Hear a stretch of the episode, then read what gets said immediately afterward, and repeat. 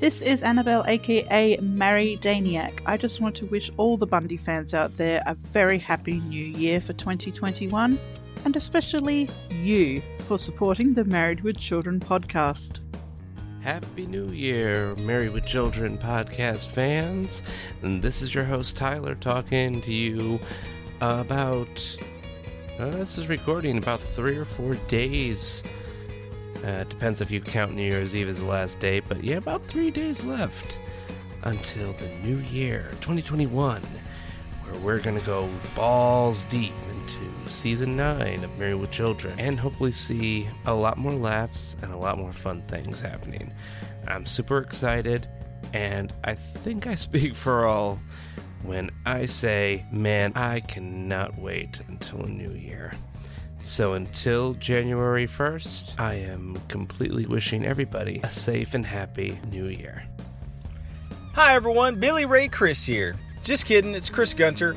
I just wanted to say I hope everyone has a happy new year. I hope everybody had a Merry Christmas and a happy holidays. And I think I speak for everyone when I say we've really enjoyed uh, working on the podcast uh, the last couple seasons. And uh, we have some very exciting things ahead for season nine and uh, I hope you're all as excited as we are. Hey, this is Steven with the Married with Children podcast, and I just want to wish everybody a happy new year. Let's hope 2021 turns out to be a hell of a lot better than 2020. Happy New Year from Australia, mates! Well, I just want to wish you all from down here in Perth a very happy 2021, all you Married with Children podcast listeners. I also want to say becoming a co host on the Married to Children podcast in 2020 helped make 2020 a bit less bad, or more positively, better than it, um, than it was. So it's been an absolute honour working with you all. Um, Anna and I, basically the um, Amazing Australian Alliance. Thank you everyone who's joined us, and I look forward to continuing my podcasting work on the Married to Children podcast in 2021 and 2022. So, once again, Happy New Year and happy listening. Now, hang on a second, where's the nudie bar? This is Luigi. I would like to wish you and all your loved ones a very happy, safe, and healthy new year.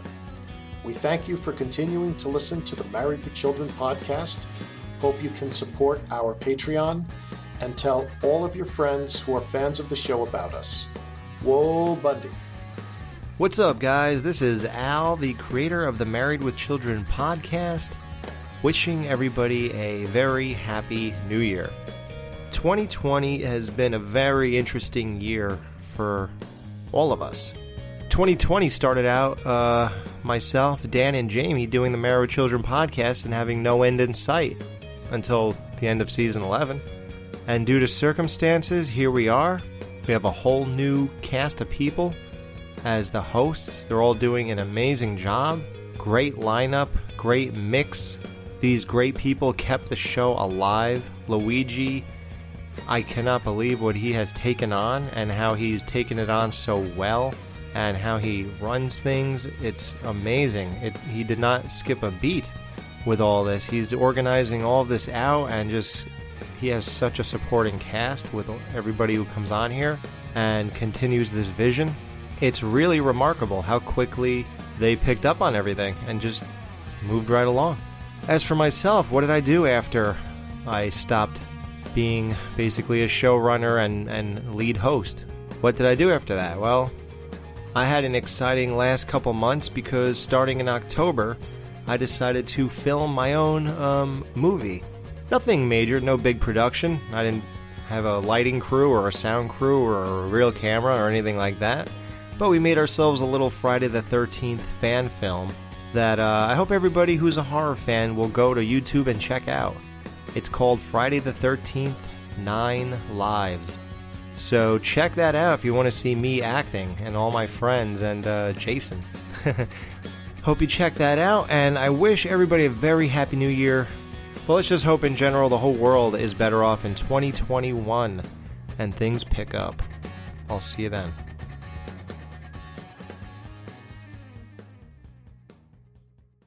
How much is the fine?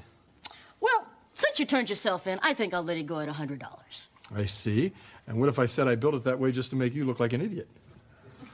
Then that would be $1,500. And, uh, what if we called you a moron to boot? $2,000. Are you sure you're not Gary Coleman from Diff'rent Strokes? No, I am not. Good. I hated that show. $5,000.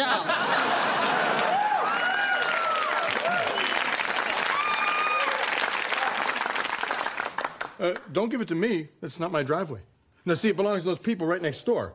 But uh, they might not let you in because the only black person they respect is Ted Danson. What you talking about, Bundy?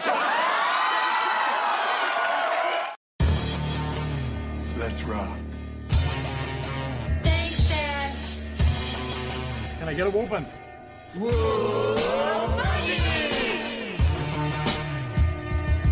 No Man presents, live from the nudie bar, the Married with Children podcast.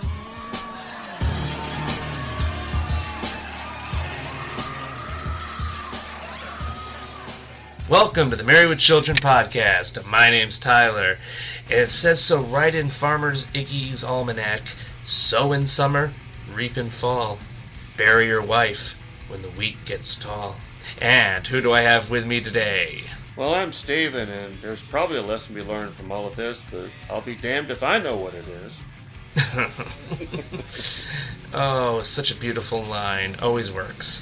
By the way, this is season 8, episode 16. The director is Gary Cohen. The writers were Catherine Green and Michael Moy. It originally aired on February 6, 1994. Oh, that's right. And the title of this famous episode is called How Green Was My Apple? All right, well, listeners, welcome back to another awesome week with our wonderful Bundy family. Today we've got a raunchy tale of property disputes, weird guest stars, and really interesting special effects that this show is going full whole hog on. Well, Steven, what did you think about this episode so far? Okay, well, it's again a Merrie Melodies or a Looney Tunes, I guess you can call it that, because this is uh, probably one of the zaniest of that uh, genre that we have seen so far. Because there's an all out war between uh, the D'Arcys and the Bundys.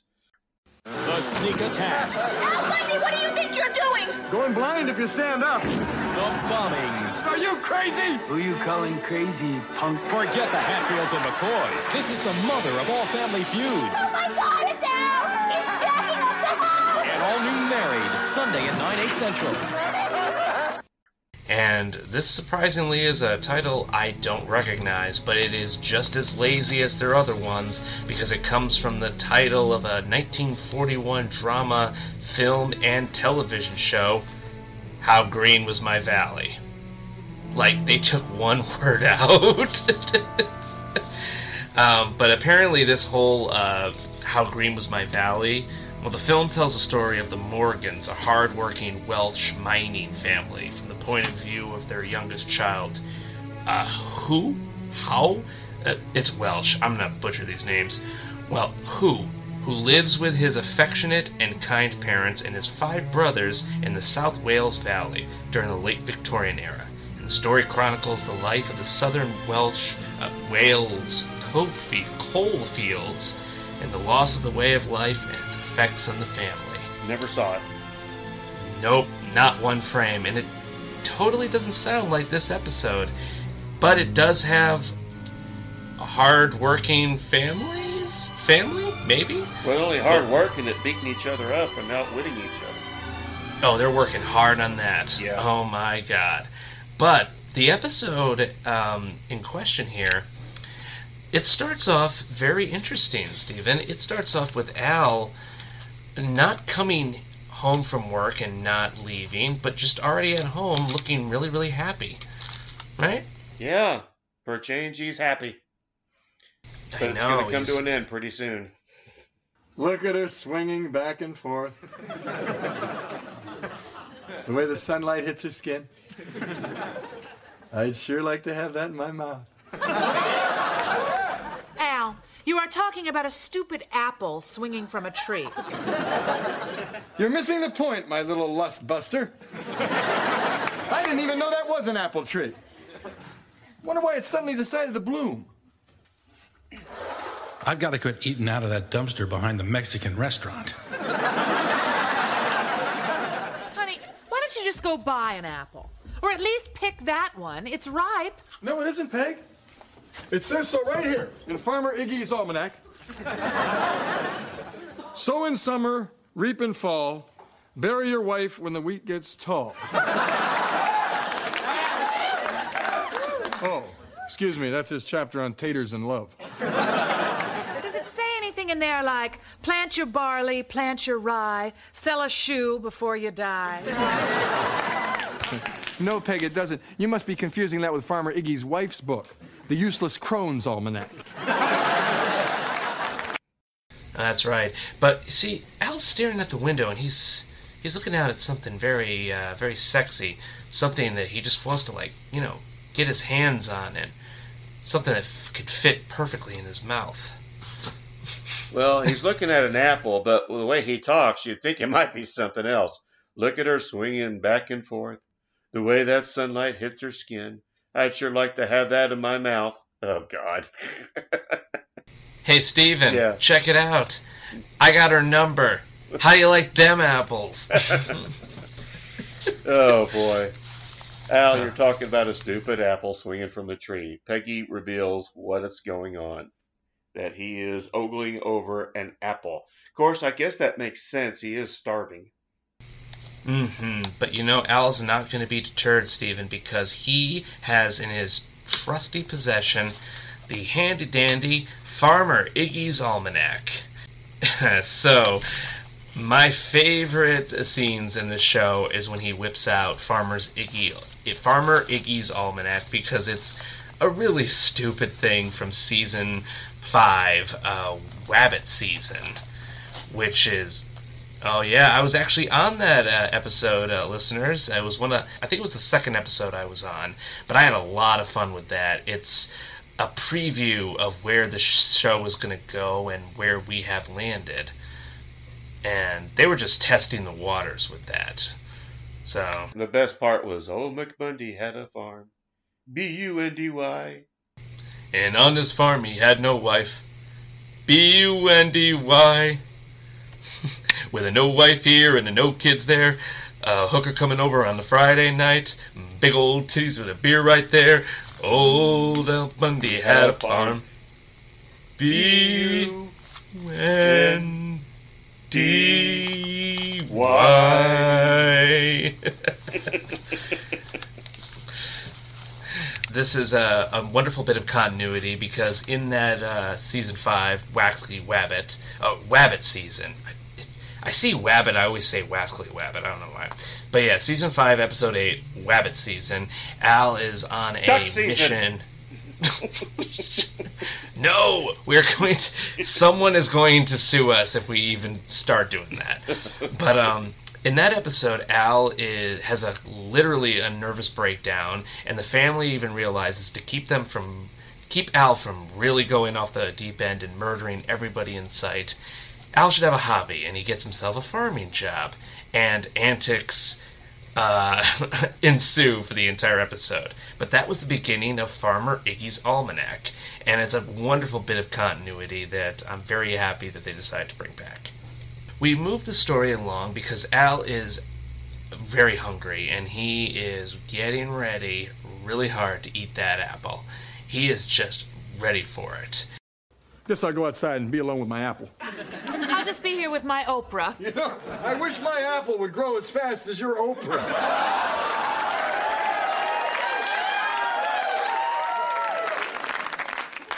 My husband pays too much attention to me. He's always wanting sex. What should I do? Send him over here. Peg! My apple's gone! This neighborhood's going to hell. First the double homicide, and now this. I think there might be a connection. I think there's a serial harvester at work here. Oh, Al, tell me you're not calling. Police! Well, at least don't tell him that you're. Al Bundy here. I'd like to report a missing apple. No, not some stupid computer. I'm talking about a fruit. I know it's not a donut, but it's important to me. He's transferring me to the chief of stolen produce. Hey, guys. It disappears, and somebody else gets it. A few minutes later, Jefferson walks in, eating the apple. And you know what? I when I started watching the episode, Stephen, I totally thought Buck was going to eat the apple because once I saw the title, I was like, "Oh, it's about the stupid apple." And because somebody eats it, and I just had this image in my head, Buck had to eat it. But no, it's Jefferson. Buck was responsible in a different way. Hello, who is this? Lieutenant Granny Smith. Wait a second, you sound like that Officer Jalopy I talked to when I called to report the Dodge missing. Okay, that's it. I'm calling the mayor. Uh, who is the mayor? McCheese. Okay, you're in trouble now, buddy. I voted for him. They say you can't fight City Hall. Lieutenant Granny Smith. Okay, so this entire uh, phone conversation, um, this all right. So we have Lieutenant Granny Smith, and then they're like, "That sounds like a lot like the officer Jalopy I talked to when I called to report my Dodge was missing." And for you listeners who are not over fifty, a jalopy is an old car in a dilapidated condition. Very old term. And then, uh, but but then he's like, "All right, you know what? I'm gonna call the mayor." Mayor McCheese. He is the mayor of McDonald Land. And I remember when those commercials were going on with Mayor McCheese and the Hamburglar and Grimace. That was back in the 70s. Who's our favorite hamburger clown? Hey, Professor, what's that? I've invented a new way to call my friends to dinner. It's called the dinner gong. Your new invention? What?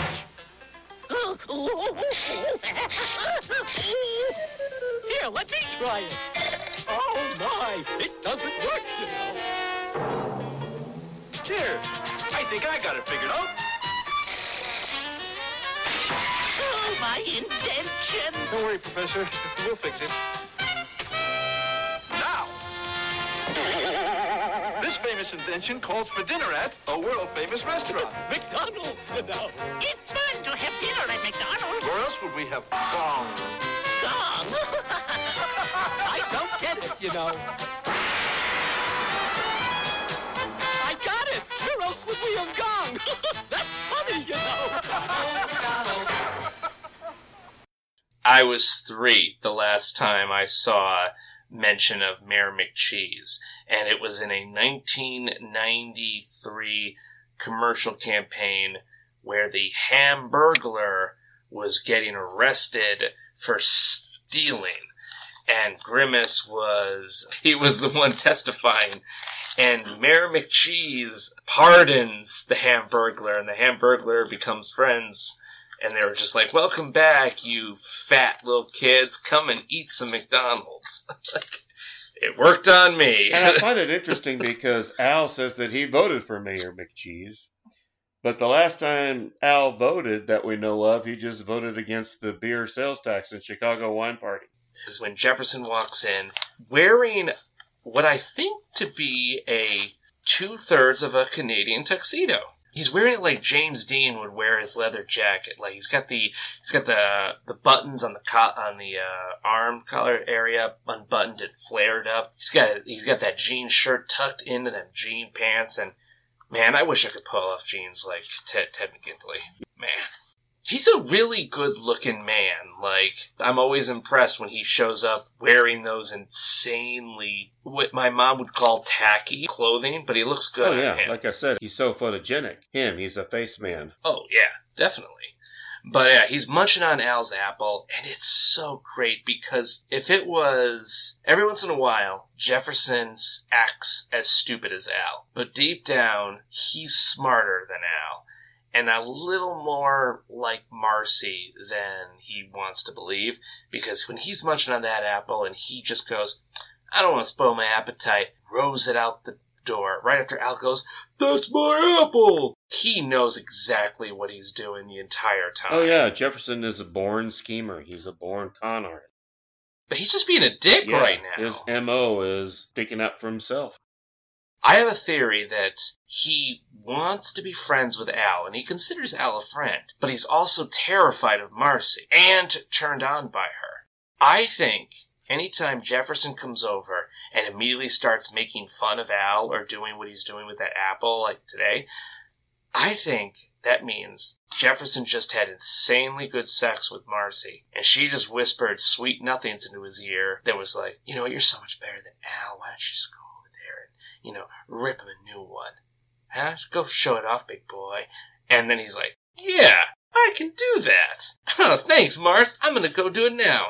And then he just goes over and starts ripping on Al. And then when that, you know, afterglow wears off and then he remembers where he is in life, he's like, you know what, Al, you're my buddy again. I came up with this as a joke, but now that the more I think about it, I think we have to look out for Yeah, because Marcy can't stand out. She really can't. And what better way to get at him than to work turn his best friend against him?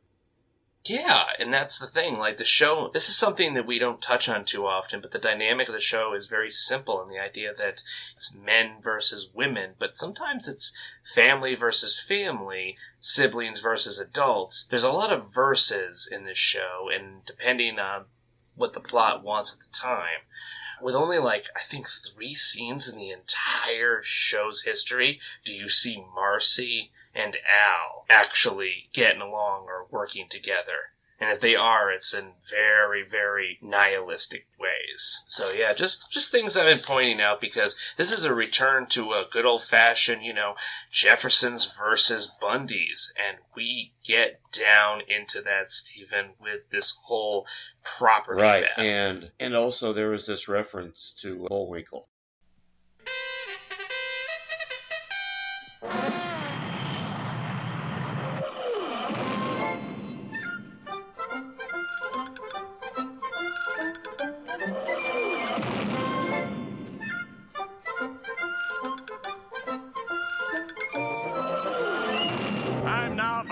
Adventures of Rocky and Bullwinkle and Friends. Starring that Jet A. Jerry Olace, Rocket J. Squirrel, and his pal, Bullwinkle the Moose. Hi, glad to see you again. Likewise. We got some great things on the show today. Like what? Like what? Well, you ought to know, Bullwinkle. You're in some of them. Well, let's get started.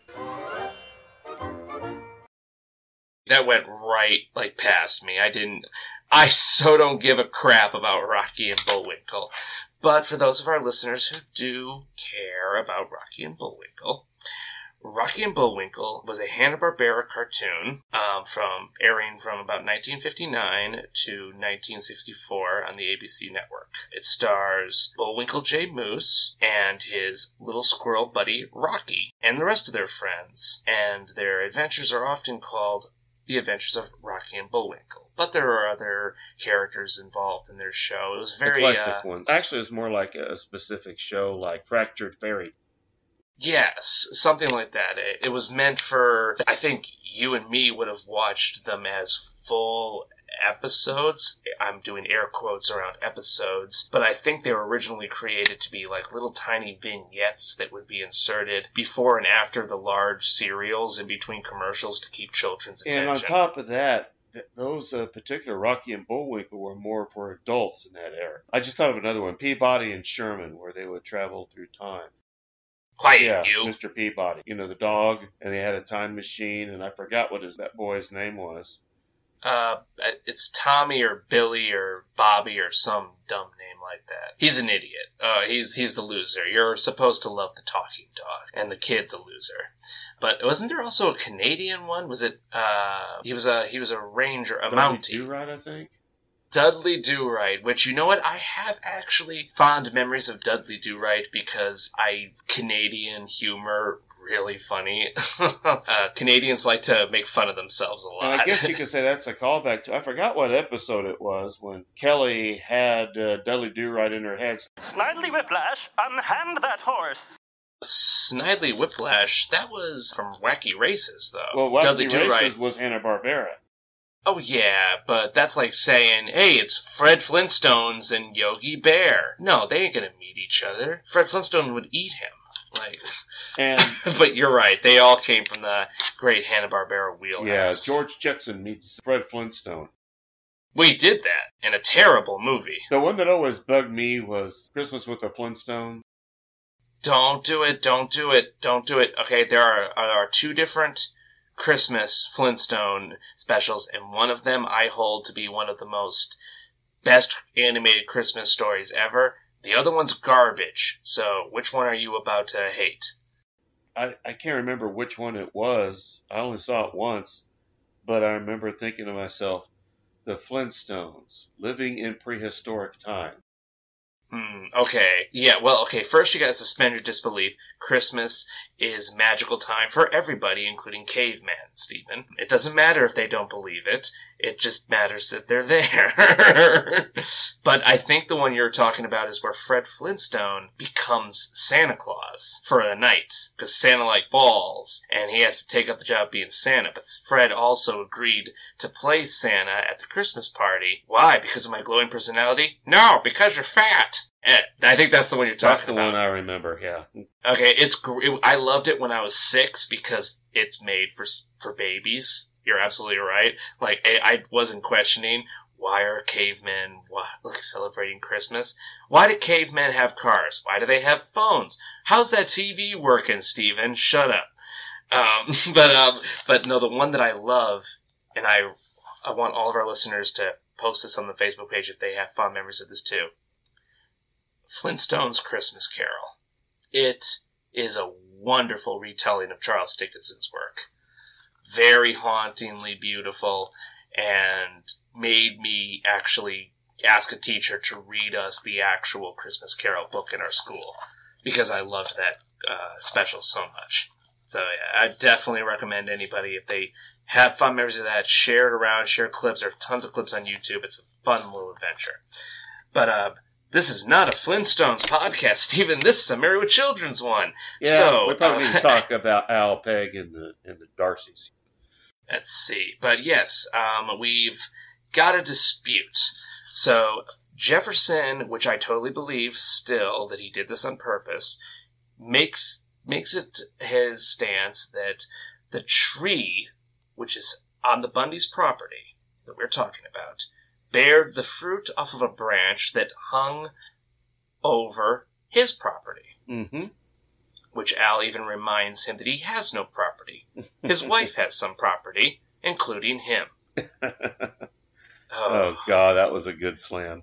so emasculating. Like, no, if you're married, all in trust.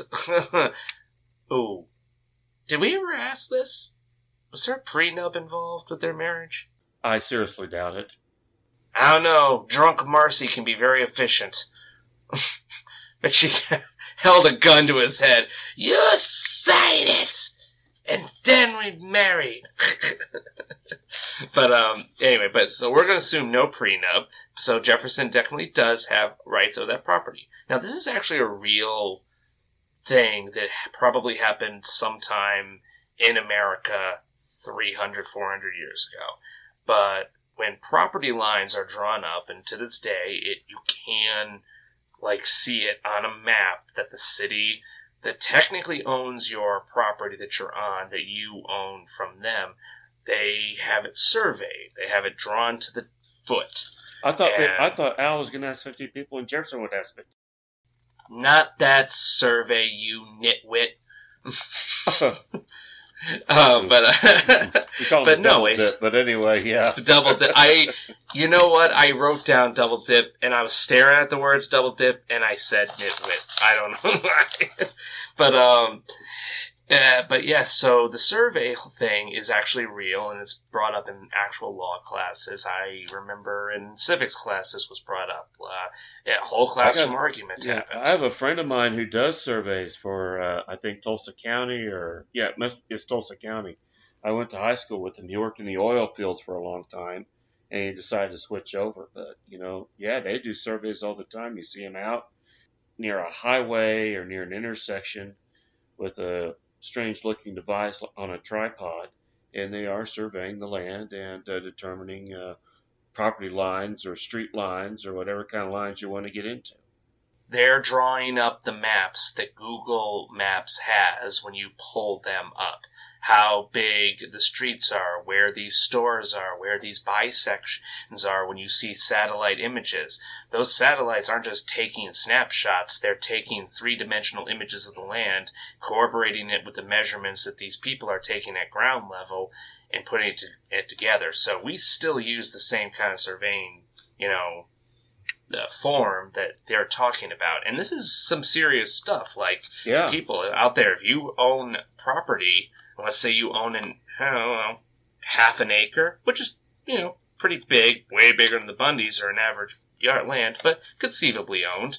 And let's say there's a huge, I don't know, natural gas deposit five to nine hundred feet below the ground, and it actually encompasses the entire forest that your property borders. Well, the forest is the city's property, so they buy the gas from the city. Oh, wait, Stephen, there's huge layers of bedrock a quarter mile thick all around this gas, except for one little tiny half an acre size. And that little acre size, where they can get at, is your property. Now, even though they own all that gas, they can't get at it, and you now, well, my little property that I paid about hmm, thousand dollars for, I think I'd like fifty million. Well, you know, and also with property, there are, there's a difference between property rights and mineral rights, at least in my state, because that's always Mm-hmm. Unless a you spe- contention. Oh, Michigan, you have to specify. If you don't specify mineral rights, as far as I know around here anyway, um, if you don't specify your mineral rights, um, it's it, you don't you only own claim of the ground above. You have to re, you have to specify that you are purchasing mineral rights as well. Because if you do, then you're saying, well, we need to get a you know inspection done of the land to see if there are minerals below it. But that's only at the seller's request. He can be like, well, I'm pretty sure there's no gold under here. So here you go, and hope to death that your laziness to se- and quickness to sell doesn't mean you lost out on a possible fortune. Yes, and But all this is real, though. So Uh-huh. Uh, I'd like to ask for our podcasters to please wake up. We'll probably get on to some more interesting issues than Well, you know what? I find this stuff interesting because I'm not a homeowner, but I've often thought of owning land at some point, and these are things that are, you know, flowing through my head. You know, I mean, I was. Where do you come across this, Stephen? Let's say it right now. Right now, Alan Jefferson's uh, little debate. Who's right? I think Al's right. It's on the tree is on his property, and that includes the fruit of that tree. The But roots that are- branch extends onto Jefferson's property. It doesn't and matter. does the- It's part of the tree that's on Al's property. But Al, as the owner of that tree, is responsible for maintaining the integrity of the objects on his lawn and any kind of things that are jutting off of it, he is responsible for cutting down. If he doesn't cut those things down, then those things become the responsibility of Jefferson's. By Al not doing anything about it, and not A, picking that apple, or taking, sawing that tree off, so uh, that branch off, Jefferson gets I don't see it that way. Wake up, audience members. I'm telling you, this is fascinating. Yeah. But yeah, I, I I don't know. I was like I was I came to the conclusion Jefferson's right, but he's an asshole. So I think Jefferson Jefferson I don't think Jefferson is right, but I think his claim would hold up in court. Well, that's for the courts to decide and a judge to decide. But they're not going to do that, Steve. And the courts and the judge aren't going to order that. You know what they're going to do? We need a survey done. And they must have sent the best surveyors they could because dun dun dun, the great and powerful guest stars. Um, Danny Bonaduce. That surveyor really looks familiar. Now, as I said, when Parcel A and Parcel B were divided up originally, the records were destroyed by fire. But we do know that. The little partridge boy.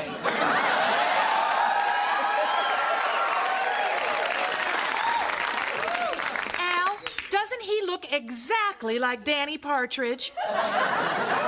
Peg, please, there's an apple at stake here. He does. Well, I'm not. Now, as I was saying, the Bundy land was originally Indian land. Actually, it was Indian land fill. It, it's where they threw their rotting moccasins. Now, it's because of that that the real property line becomes very irregular and stinky. So, who does the apple tree really belong to? Does it really matter? The important thing is that we're neighbors and we must get along. Well, in answer to your question, the tree belongs to the D'Arcys. Yes!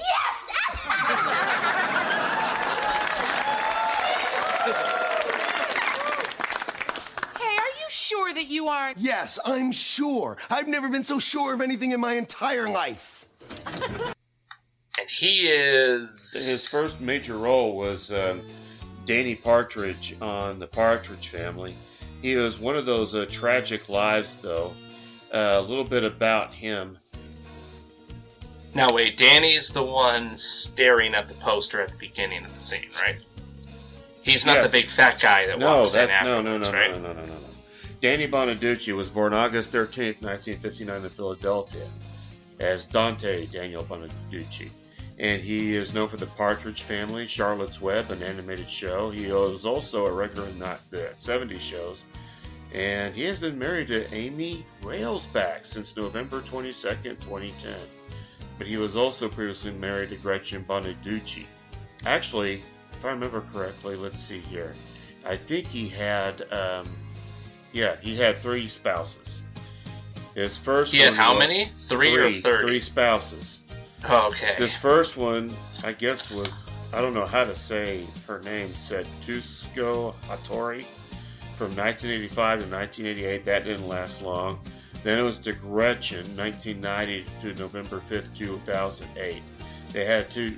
Uh, they were divorced. They had two children.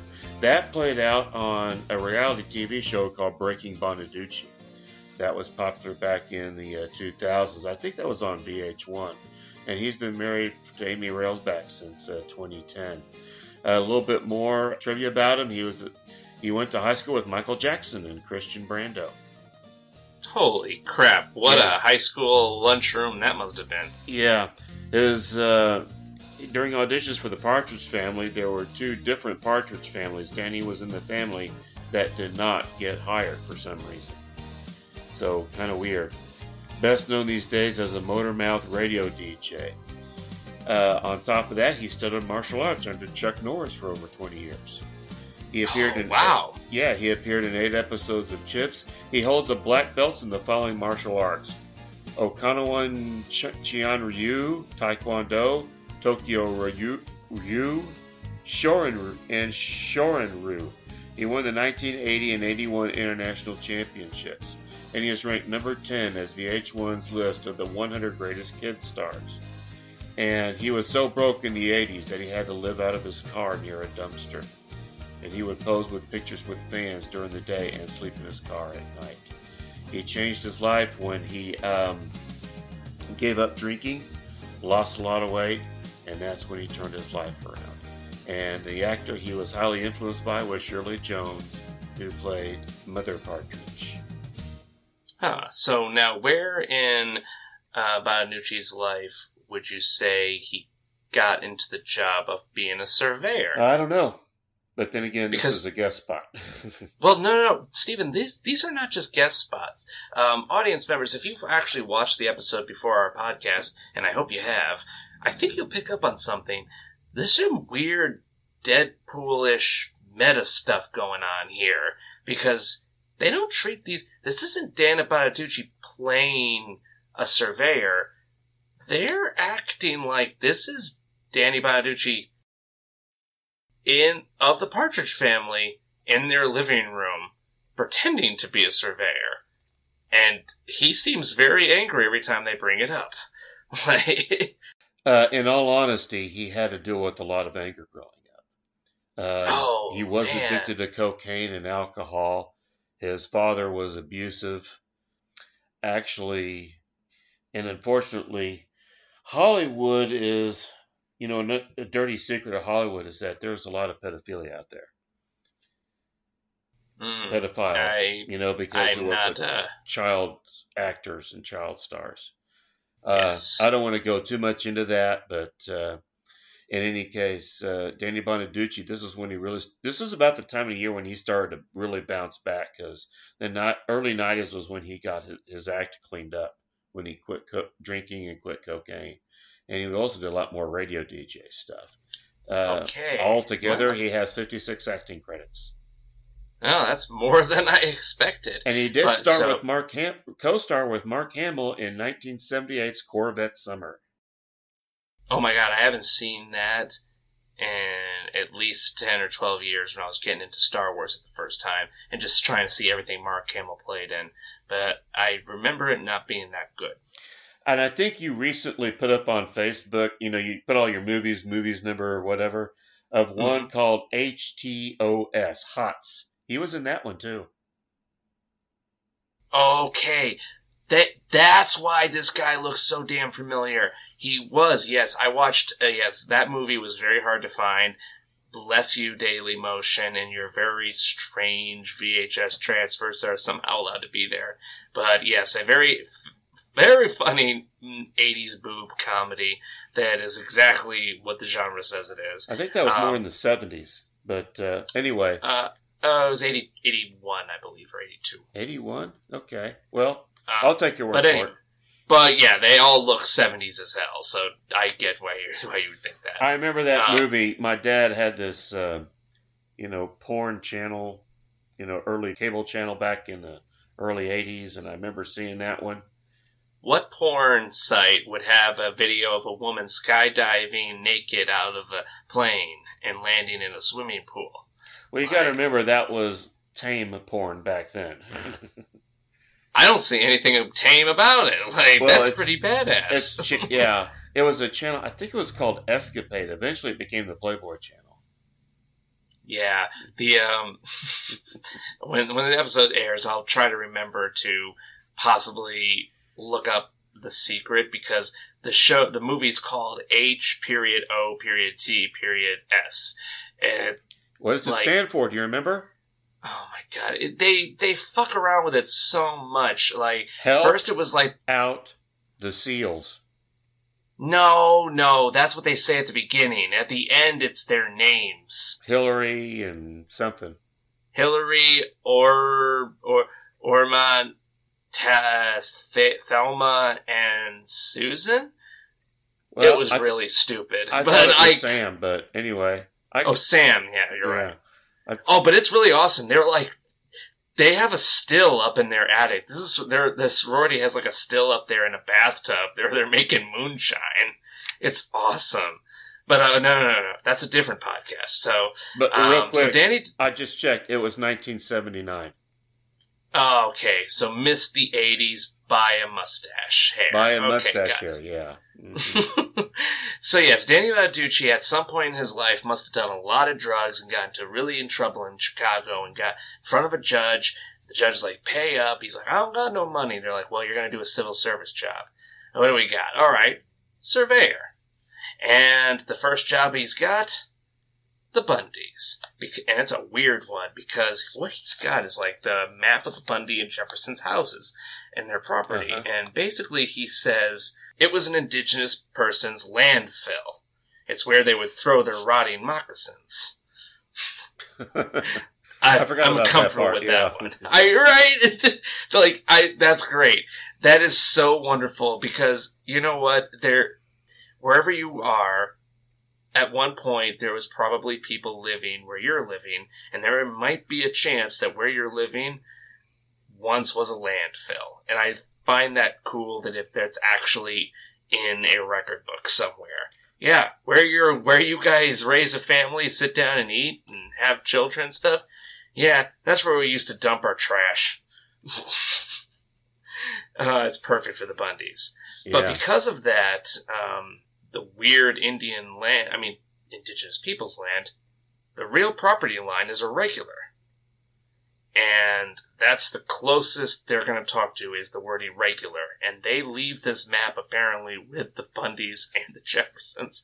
And this becomes like the, the pretty much the magical map that will allow the characters to do whatever they want. Because basically, anytime um, the Bundys or the Jeffersons throw out that they own land. Um, they own a part of the land, like this part of the yard is ours. Okay, well, you know what? I'm looking at the map and it says this driveway is ours. Okay, well, this part of this place is ours.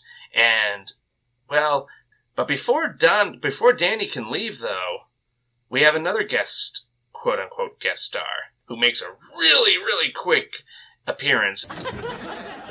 Let's go.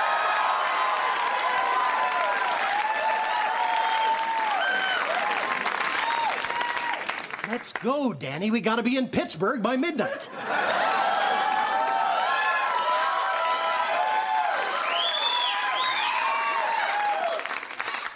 Come on, get happy.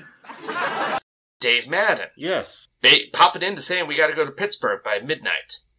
Come on, get happy. Uh, even I got that. Yes, I got that one.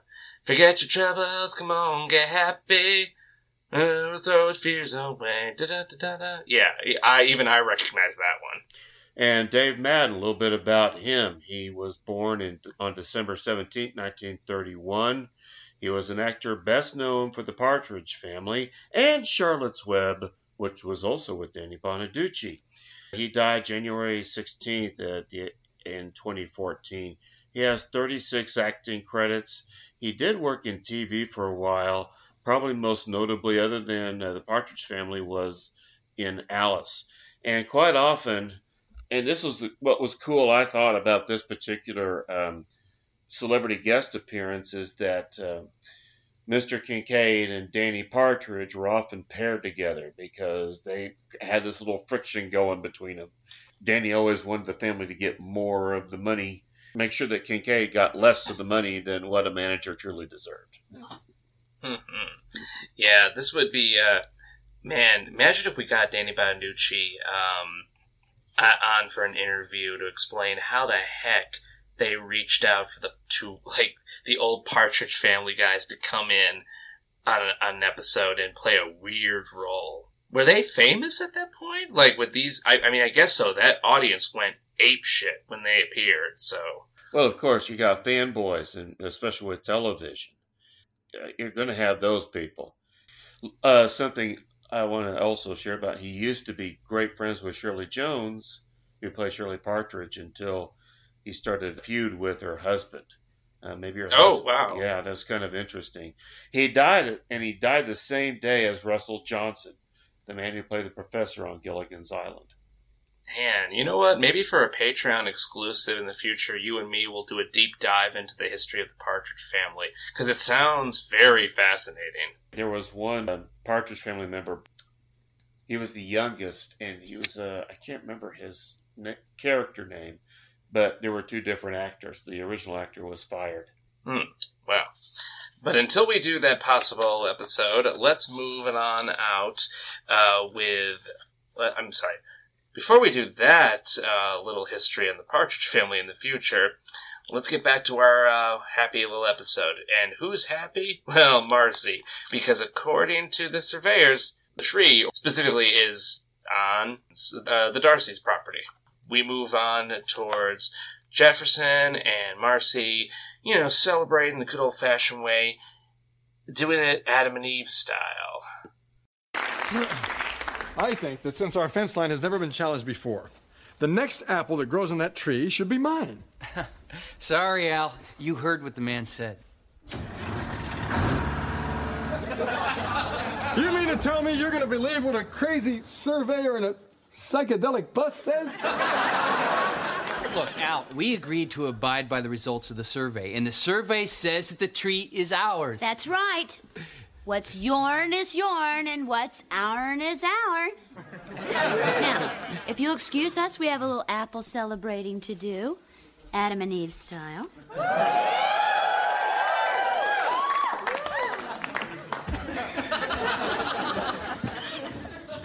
wish there was something that I could do. Oh, Al, just forget about the tree. And why don't we do something Adam and Eve style? That's a good idea, Peg. You can put a fig leaf over your face and give me back my rib.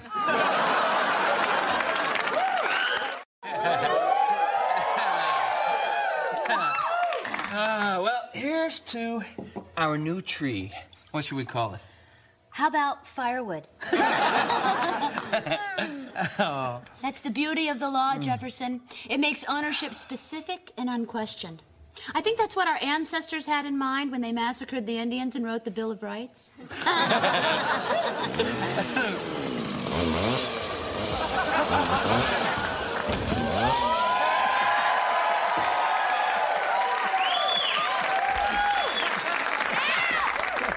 Al Bundy, what do you think you're doing? Going blind if you stand up.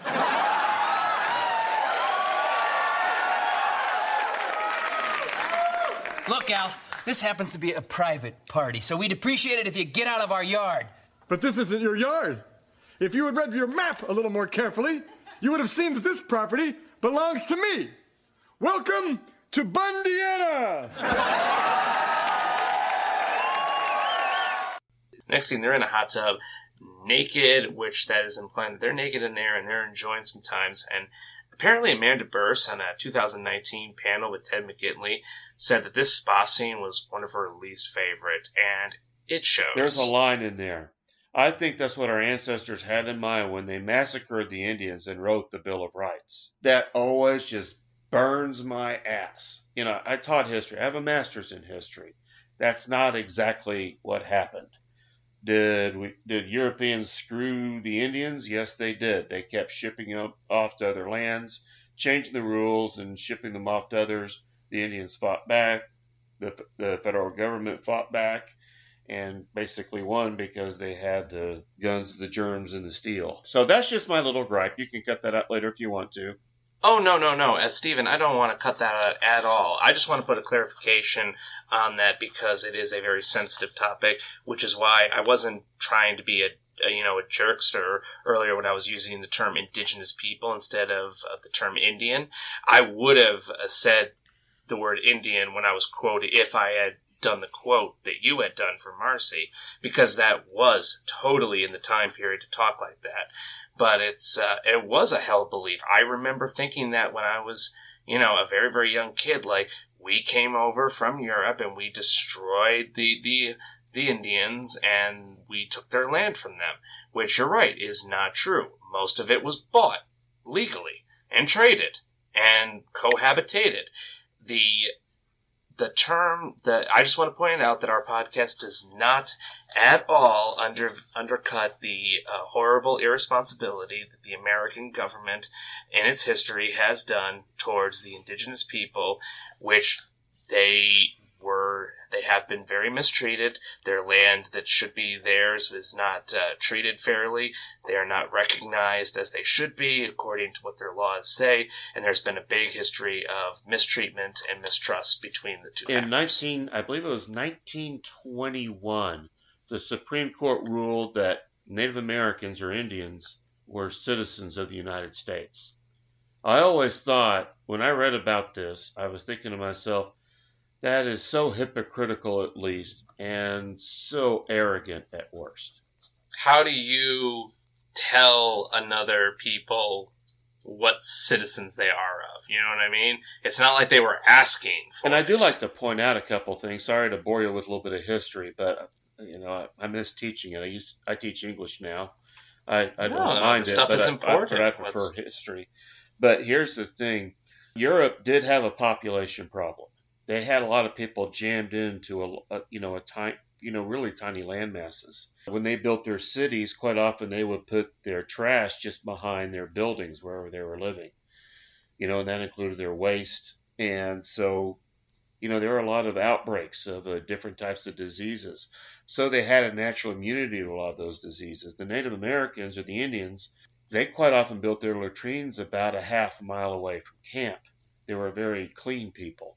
As a matter of fact, when the pilgrims came over, the Indians tried to convince the pilgrims to take a bath. I digress.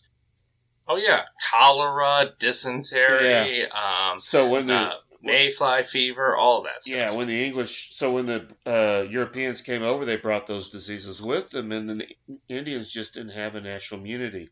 Also, there were five civilized tribes. I'm from Oklahoma, so I know about this. And we had the Choctaw, Chickasaw, Creek, uh, Seminole. We've got the Iroquois, Saginaw, Chippewa, Cayuga, and uh, but yeah, so there it. But here's the uh, thing. Here's the thing. I want to point out is that uh, the five civilized tribes of Oklahoma adopted the adapted the white man's ways. That included slavery. hmm And a lot of Cherokees and Choctaws, for example, owned slaves. Well, not a lot of them, but you know, the, wealthy ones did. They brought their slaves with them. So when the Civil War broke out, many of the Native Americans in Oklahoma sided with the Confederacy. Not just because they owned slaves, but also because they equated the Union with the federal government, which screwed them. They signed some treaties, rewrote the laws, forced them to relocate. There was a lot of bitterness there. Thank you. First off, thank you very much, Stephen, for all of that wonderful history. And I could, we could go on for hours about this because, uh, listeners, if you don't know, I'm studying to become a history uh, history teacher myself. American history teacher, actually, probably colonial time as well. So this is going to this is also in my oeuvre. But I want to just you know sum it all up with saying that we I think we believe that Marcy's line is the writers recognizing that the education of the mm, populace of the country and their ideas about Native American history and the relation to them. I think it was common knowledge at the time that white man came, murdered Indians, took land illegally. I think that's the leading consensus you would get from most people. Do you agree, Stephen? Uh, yes, and I always like to say there was plenty of land for everybody. Oh, we just couldn't yeah. learn to share. I mean, New York was a disgusting piece of crap. The Native Americans laughed when we took it. They're like, "Why would you want this stinky, Yeah. nasty harbor?" And to think, And you know, yeah, Yeah. it makes sense. and Native Americans, they had their own tribal conflicts as well. Uh, fought with each, fought with other tribes. Sometimes they would conquer another tribe and make them slaves. So, you know, people, and this is going to go to something I'm going to say at the end when we kind of wrap up this episode on a certain theme I kind of saw, and how I when I saw this uh, episode in a new light. Oh yeah, and absolutely. And I'm not going to cut a single word of this stuff, Stephen, because unlike our foray into the Partridge Family and Rocky and Bullwinkle, Well, that's important this too. is. I mean, it, that is important. But unlike those two, those those were tangents, Stephen. Fun tangents and important tangents. But this is not a tangent because this has to go land. d- Uh, uh, ownership, warring between factions that are neighboring together. This has to deal with the episode in question. And it really hits home, or should I say, Al hits home when he smashes through Marcy and Jefferson's fence completely and says, Welcome to Bundiana, which is one of my f- now super favorite iterations on the word Bundy. To Bundiana! And the flag is a dirty white vest tied to a broom.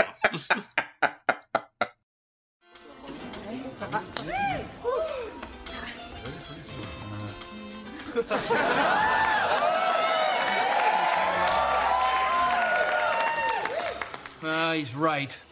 Our barbecue is on their property.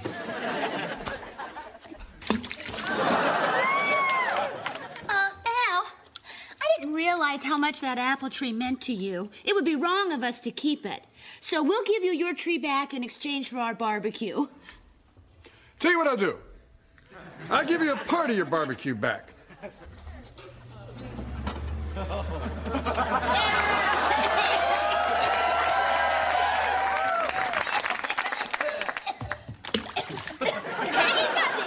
I would expect this kind of aboriginal behavior from the Mud People, but I'm surprised you're out here supporting this outrage.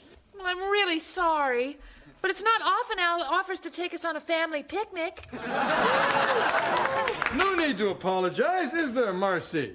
After all, what's ourn is ourn, and what's yourn is yourn.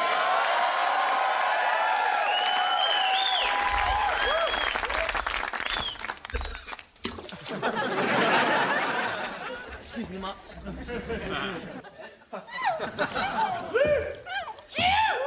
Uh, excuse me, but uh, these are ours. Not anymore.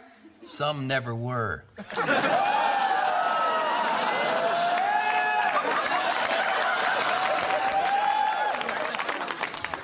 Don't worry, dear. I'll take care of this. Mm-hmm.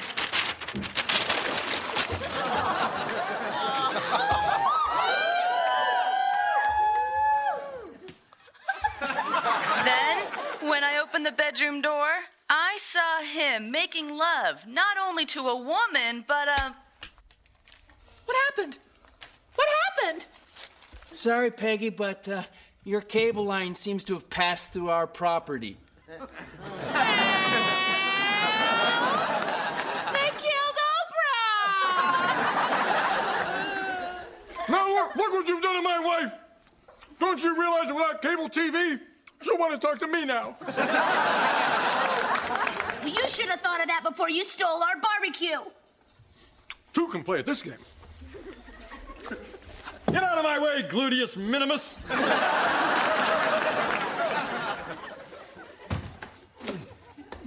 Hey, that's our phone line. It's on my property. Oh, oh man, it's it's really it's really really funny. And you know what? I'm gonna I'm gonna sum up the rest of the scene pretty quickly because one of the the best we got to move forward, and the best stuff is yet to come. Well, wait a so second. I, I got to bring this up real quick. Amanda. I know what you're gonna bring up. Amanda Yes, ahead. Bearse, okay, is probably in the most awkward position, as well as uh, Ted McGinley. Because they're naked and they're, even though these are friends, you know, you don't want to be in a situation like that. That is just so uncomfortable. And I was wondering, have you ever been? I've been in a situation like that. Have you ever been in a situation like that? I have I have been in a situation like this, Stephen, not in a hot tub, but in a situation similar to this, in a boat, docked, and everyone's like, "Come on, get out, you two. And I'm like, "We'll be right there." They're like, "We can wait for you." No, it's fine. Are you sure? We're fine. Go away. I'll just let the imagination leave it to that. A quick question about this because there's a lot of cool sets. We're jumping between in this episode. We're jumping between different parts of the of the D'Arcy's and Bundy's uh, residence, and one of the things I've noticed is there's a lot of physicality going on here, and I'm trying to figure out. Well, obviously Tim McGinley must be wearing a bathing suit. And they probably are. Marcy, Marcy, I don't know what Marcy's wearing. It must be like a television bathing suit because the way she's sitting, it looks like she is really topless. Like a little, a little more skin. Even it's just uh, really interesting that they were able to show that primetime television. Even the insinuation showing that much of a woman's upper, you know, chest area, which, like, obviously it's nothing to me now, but might have been a little shocking back then, you know, to see that on television. Just yeah, where at like 8 p.m. or something. Well, I mean, you saw a lot worse. I mean, get back in season three, and uh, her cup runneth over. You got a girl taking off her bra in front of Al, and you can see some side boobs. Oh, but the, but those are but those are eye candy girls that are brought on to be looked at. This is Marcy. I just find Yeah. it that that's that's what one I'm of my bringing up. favorite lines in there. She says, "Al Bundy, what do you think you're doing?" And he says, "Going blind if you stand up." oh yes, undercutting it. Like I have to feel like that was Ed O'Neill either trying to take the uh, tension out of the uh, air because you're right, it is a very tense, like almost un- very super awkward because David Faustino, Bud walks up. Sorry, these are my balls, and it's like they like they because it's the golf balls, right? Yeah, And- they put my golf balls into the uh, hot tub. But he grabs the wrong balls. And again, I'll just leave it right there. Like I said, very, very risque humor. They're pairing up the Looney Tunesy vibe with some real Ralph Bakshi like kind of uh, kind of humor going on here. And you do have to remember this was the sweeps month. February is one of the sweeps months. Oh, that's very true. when So, they yeah. measure, that's when writers usually will have their best stuff, and it's usually in November, February, and May. And that's why TV shows save their best stuff for those uh, to air at those uh, particular times. Um, all right, guys, it's sweeps month. Um, Amanda, Ted, get and naked. Get the guest stars. Oh, and you know what? Just like I keep bringing up Amanda Bearse here, and you know Ted McGinley's getting to sit there all nice and covered. Not for long, cause he hops out of that tub, and it literally he must be wearing a speedo because that towel is barely covering anything, and I don't see a hint of a bathing suit. I thought it was like a like a newspaper or something. He wraps something that is barely Oh, covering. it's the property line map. That was it. Okay. Because I'm like, no, it, it it was like almost like beige, but yeah, it was the property map. Because they're like, give me that map. I'm gonna find out something else. This was our first attack on the land. So basically, the Jeffersons won. The Bundys countered by taking over the part of the map that said that the Jeffersons, this little sliver of the Jeffersons' property is theirs. So they're going to start property. The but the Jeffersons was a show back in the 1980s. I know, I know, I know, I know. That that stupid joke they made about their name, about about Jefferson D'Arcy, Marcy D'Arcy, Jefferson D'Arcy. It's just it's fun, but it gets messed up with semantics because Jefferson's the Bundy and Jefferson are the last names there in my mind. Yeah. So I apologize. Bundy and D'Arcy's are the last name. Yes, I will name check myself as much as I can. All right. So uh, we we this is really great because it sets up what you think is going to be the warring lines, this uh, hot tub area and this uh, fence What area. did Jefferson do? He killed Oprah. I, and I love that. Al, they killed Oprah. And then Al says, "Now look what you've done to my done to my wife. Do you realize that without cable TV, she'll want to talk to me now?" Oh yes, because Jeff. Yeah, Jefferson does what my mom used to do when I wouldn't go to sleep. She he just cut the cable card. She's like, "All right, you can stare at that fuzzy TV all you want, Tyler." Uh, I went to bed. Yeah. And then and then they had their own response. What did they do? They cut that uh, phone line or something, and it came down in the water. And Yes, Marcy is now dead. As sh- well, She she should should be. be. we need to move into the next scene, which is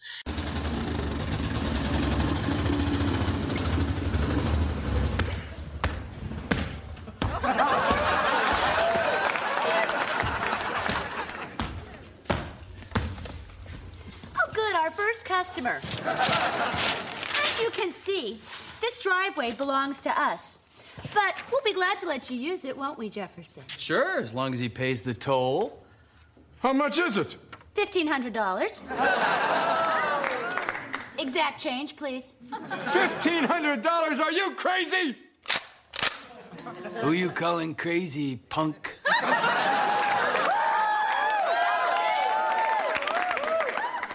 Your wife. I don't need the stinking driveway. I'll drive out through my yard.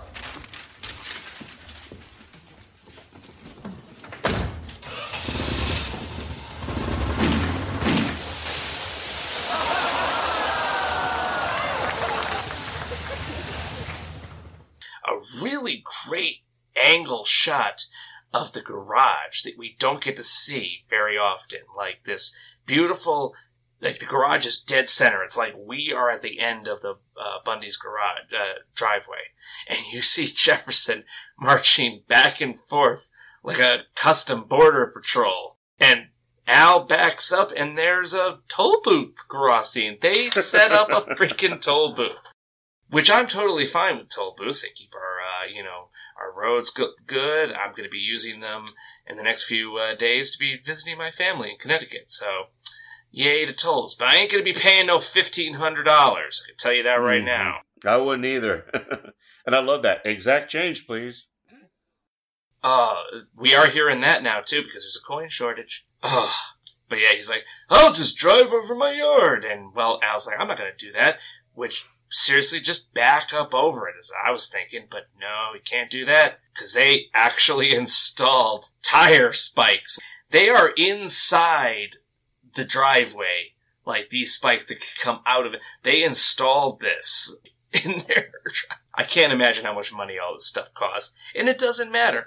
It's Wiley Coyote getting stuff from the Acme store. But now, finally, Which is now Amazon. which is now yes, uh, which is now Amazon, true.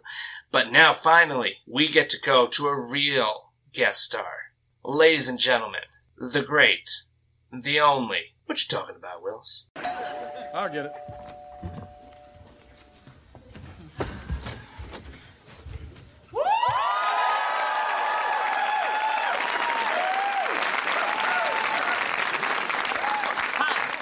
I'm the building code inspector. Are you the one that called? I am.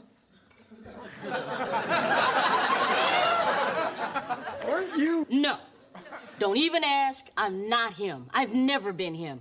I can't even stand the little creep. now, I understand you wanted to report an illegal driveway. Yes, I did, Inspector. Uh, that one right out there. If you look carefully, you can see that it's built nowhere near code. Uh, I know because I built it myself out of ground up women's shoes. Uh, um, how much is the fine?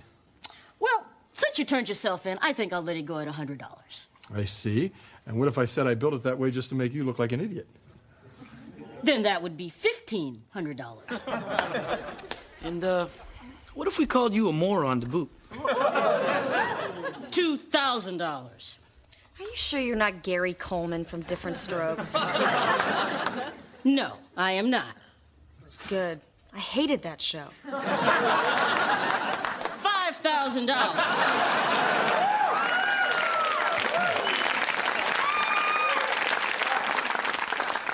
Uh, don't give it to me. It's not my driveway.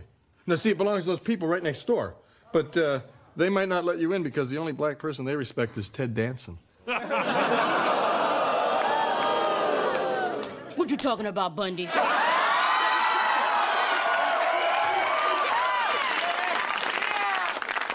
Oh, hell, now I have to find myself.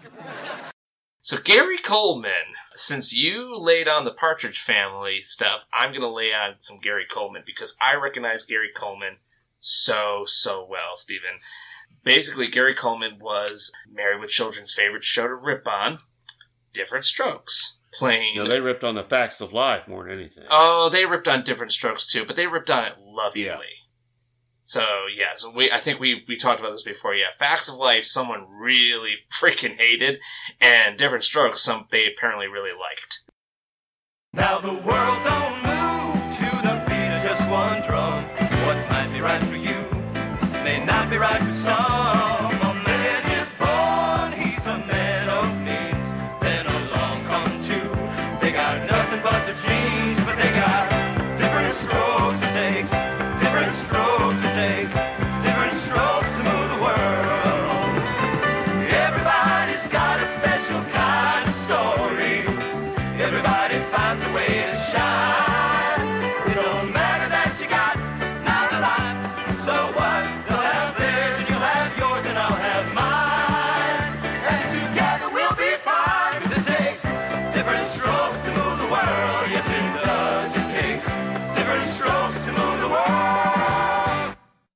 Coleman played the little brother in uh, the Diff'rent Strokes television show. There were two African American children that were adopted by a, a white gentleman from the Upper East Side. Kind of a uh, we're moving on up by being adopted kind of process. A Yeah. weird Jeffersons meets John Carter kind of like thing going on Different. Strokes was a regular staple. My brother and I love to watch it. Oh, even I've seen it. It's uh, it, it's you know it's amazing, but a lot of people haven't. But Gary Coleman definitely made it out of there, and he is. Gary Coleman appeared in many, many different things. Um, he he appears as a voice in The Simpsons, playing himself. He appeared in American Dad. He's appeared in many other uh, animated shorts, way into the Cartoon Network age, from when I was a kid. I think he made some guest appearances on Johnny Bravo, um, Dexter's Laboratory. I believe he voiced something on there too. I'm not looking up IMBD at the moment because I'm just going through my memory because I remember Gary Coleman's presence popping up throughout my childhood and I always knew who he was. And by the way, when he says, What you talking about, Willis? He's referring to his older brother on the show Diff'rent Strokes, which became his catchphrase. Mm-hmm. Uh, but he plays a very he's a great just bit person to get. He just looks like he always he looks like he's a lot of fun to work with, and he's just totally fine. He's like, all right, what am I going to play this time? A really a building inspector? Am I a nice one or a, na- a nasty one? Somewhere in between? Okay, I'll figure it out. and he just goes in there and he does his thing. And I thought he did great. I thought he did too.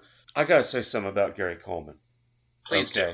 Because he was so beloved. I remember other movies with him that I watched.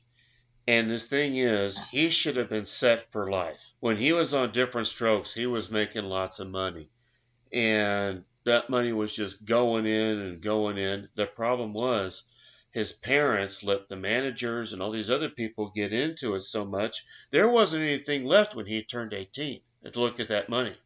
He had to sue his parents in order to get some of that money back. He had to file for bankruptcy. He had to work for a security guard. He did appear on a court TV show back in 2000 in front of uh, Lane, uh, Mills Lane. I think it was a judge show because a woman filed assault charges against him because he was working as a security guard and she asked for a, you know, uh, approached him and requested his autograph while he was shopping for a bulletproof vest. And he didn't want to give her an autograph, and an argument ensued, and he got angry at her and assaulted her. And he eventually, you know, paid her back. But what I'm getting at is, I think it's, you can see his anger. Which you there. know what? If you if you are very forcefully approaching someone for an autograph, Yeah. and they feel like they can't get away, and we should mention if, if audience members, if you don't know what Gary Coleman looks like, he is a is he a little person? Steve? Yes, and that's part of it because uh, I think it was related to his thyroid and his kidney. He had two kidney transplants. But what I'm getting at is, after all, you know, he eventually settled and paid for everything and apologized and said he was wrong. He agreed that he lost his temper. And the thing is, I think to, to a certain degree, he had a right to, to be angry. He should have been set for life. And what's he doing? He's being forced to work as a security guard. And The Simpsons actually showed that very well. And this is what, like I said, like he appears on The Simpsons in A Gift of the Magi, Yeah. where he's uh, guarding. You know what? You know the episode I'm talking about. He's guarding the toy company, and he's doing a great job. Like, hello, Mr. President. Ho ho ho! Yes. Oh, how did I get to this place? And that's so dark now that I know that that he was willing to play this gag, and I hope The Simpsons gave him an outlet to actually, you know, remind fans, hey, you're laughing at me being your silly cartoon, but remember, I was a beloved character to you guys, and this is my real life. And uh, but but that shows his professionality that he's able to do that. So Yes, it does. I think he came to terms with it, but still, I could understand why he would be angry because when he was 18, he should have been able to retire, maybe work, you know, just do guest appearances and not have to worry about money. But 'cause he was a little little kid on Yeah. Facts of Life. Like the- I mean, uh, different different strokes. Yeah, you know, he should have been worth at least 10 mil when he got out, maybe even 20. But all these people kept pilfering from this fund that was supposed to go to him when he turned 18. Yeah, Mary Kate and Ashley Olsen, you bet you're happy that you didn't get what happened to Coleman. So, yeah, you got to grow up and kill Heath Ledger. That's great. So, And I don't know if you remember this or not, but Gary Coleman did run for California governor. yes, he did. Yeah. I, I- and I love a lot that. of other people did too. You know what? If he had gone something smaller like Sonny Bono did with being a mayor, I bet he could have gotten it. Dude, Mayor Coleman, I would move to that city in a heartbeat. What you talking Mayor about, Tyler? What you talking about, District Attorney? Like Mayor Gary Coleman. That I would be at every single city council meeting ever. Like just to see him walk up and take his place.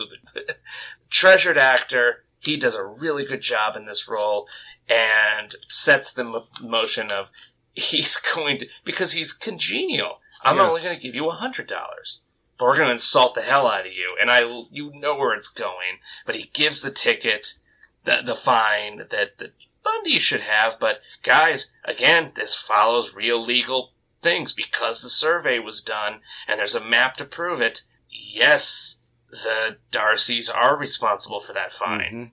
And uh, so, yeah, as goofy as this plot is going, it is following actual, real legal crap. Al then says, "See, it belongs to those people next door, but they not might let you in because the only black person they respect is Ted Danson." Now, back in 1994, Ted Danson, you know, the actor who uh, was the lead character of Sam Malone in uh, Cheers, and he also was Dr. John Becker on Becker. He also played a few other roles, but uh, at one point, he met actress Whoopi Goldberg, whom he described as a sexy, funny woman, and they became friends. Then, while making Made in America in 1992, that's a very mediocre movie, they became romantically involved, a pairing that was heavily featured in a lot of tabloids and gossip rags like the National Enquirer. Anyway, Danson experienced substantial negative press following an October 8, 1993 instance after his appearance in blackface at a Friars Club comedy roast in honor of Goldberg. And in his monologue, Danson made extensive use of racial stereotypes and even used the N word. So when um, oh. when, when Al tells that to Gary Coleman, that is a very serious jab at Danson. Yeah, and that's a joke that I don't think that they would use now at all on television because I didn't even know that. Like, and I love Ted Danson. Like, I love his uh, his work, and that's I'm not going to say it's upsetting, but it's does not make me happy to find out that he did blackface. And using the racial stereotypes for jokes. Okay, that's worse. That that's that way way worse because like the blackface, like I remember seeing that in All in the Family, Archie Bunker doing a, a blackface, and the whole joke is him saying, "Yeah, I came back from a menstrual show." A what? Menstrual show. And the audience is laughing because he's saying menstrual when he means minstrel. But I'm just staring at Carol O'Connor, one of the most, one of the actors I respect and love more than any other uh, living or dead. And I'm just like, I know you're a product of the time, but oh, it was hard to look at. It just and it's something that I think we all have to grapple with because there are people we admire, and sometimes they say or do things. I've got a good friend of mine, and he is a little bigoted, and I, I love him despite his bigotry. And we have people we look up to that have had their moments. You, some people admire John Wayne. I admire John Wayne, but he was really bigoted. Oh, so much. So many commun, so many people who were not even communist or even identified as that, but American citizens had their rights stripped. Yes, and he was also bigoted towards uh, Native Americans as well as black people. So, but what I'm getting at is to grapple with that, and I don't think it makes him any lesser of a hero to look at because we all have our fault. Everybody has their faults. Now, I truly forgot this next part, Stephen, what they do back. But a really good, um, we start moving into some good special effects here because Jefferson walks in apparently the next day. Oh, yeah. Totally almost skipped completely past this. Um, Steven, do the Bundys have their TVs back? No, they don't. no, because they don't. Bud and Kelly are acting out the adventures of the sea enemy. It is not my favorite, but definitely in my top 10 favorite Kelly and Bud moments. I didn't Uh, buy it because the way Bud kept saying, I got this. it's so fun. Like they're just they're just having so much fun. Like in these are moments when they're standing there, the doing the mating habits of sea anemones, and they're just like waving around, looking like they're dancing to groovy music, but moving their hands around like they've got tentacles and stuff. It's it just makes me think it must have been so much fun on that set Yeah. in between takes. We're seeing maybe like the last 30 seconds of probably hours of just messing around and all right, now play MacGyver. No, no, no, Kelly, Kelly, you be one of the objects he finds. Huh, yeah, Kells, you're an object. I, there's got to be outtakes. I want to see them. That'd be Ah. nice, yeah. And what I find interesting when Gary Coleman comes in, you know, they keep saying, Are you that guy from Diff'rent Strokes? No, I'm not him. Kelly says, Good, because I hated that show. And that fine keeps going up. It starts at a hundred dollars. Then it goes up to five hundred dollars. And or no, it's five thousand dollars, excuse me. And then they say, Don't give it to us, give it to the owner. What you talking about, Willis? Dang, now I gotta find myself. Which, that is a deep, deep joke, Stephen. I'm so glad you preluded me to say this. But that's true. At one point, his catchphrase, he couldn't appear as. What was his actual name from different Strokes? Arnold Drummond. He could not appear as Arnold Drummond at, like, television cons or something like that, or showcases to sell his picture because you're right, he did get screwed out of likeness rights, and a character that he made that was his, he couldn't even profit off of it. There was a catchphrase that, that, that was making other people rich of his voice that, in a legal sense, yes, I'm married with children on a Fox show. Yeah, maybe he could get in trouble. They probably had to pay ABC to actually allow him to say his catchphrase. I thought that was no. I remember it started on NBC and it ended on ABC. That's right. So yeah, you're but right. yeah, like Yeah. the the rights for Gary Coleman to say what you're talking about, Willis, because you know it's a probably a copyrighted line at that time. Well, you see, the thing is, though, he said, "What you talking about, Bundy?" Okay, but mm, you gotta change at least thir- You have to change at least thirty percent to make it a parody, and I'm not sure if that change in the last name and the fact that it's Gary Coleman saying it. It's interesting the way you when you brought up that he got screwed out of his rights, and I'm wondering if, like I said, I think a lot of people in the business just liked Gary Coleman and probably had a lot of sympathy for him and gave him these spots to, you know, remind the world, hey, he's an actual actor. Mhm. Respect him. You know, the thing was, he was actually older than what you would think. Uh, he was about my age. He was just a year younger than me.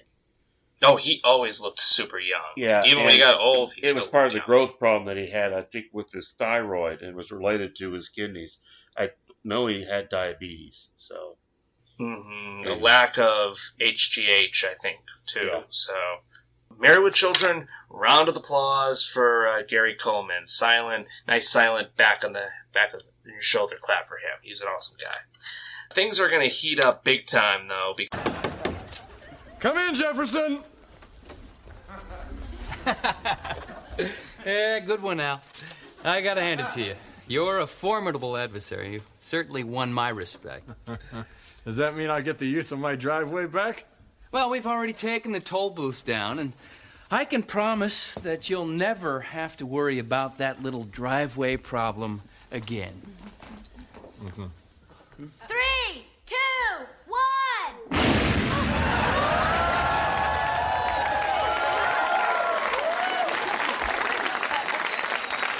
Yeah, I guess I should have brought some extra earmuffs with me. What? So long. What did he call me?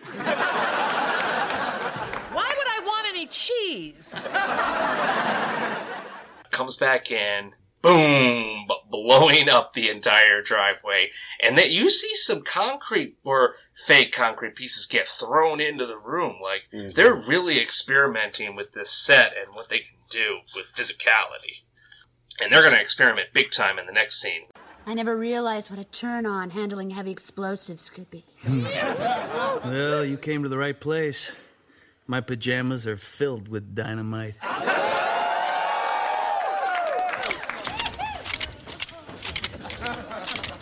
Jefferson, the Earth is moving for me. Hey, it's moving for me, too. Damn, I'm good. You're not this good.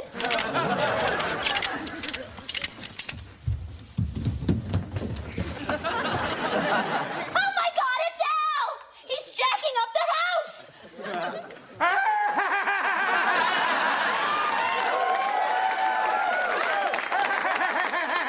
We're even now.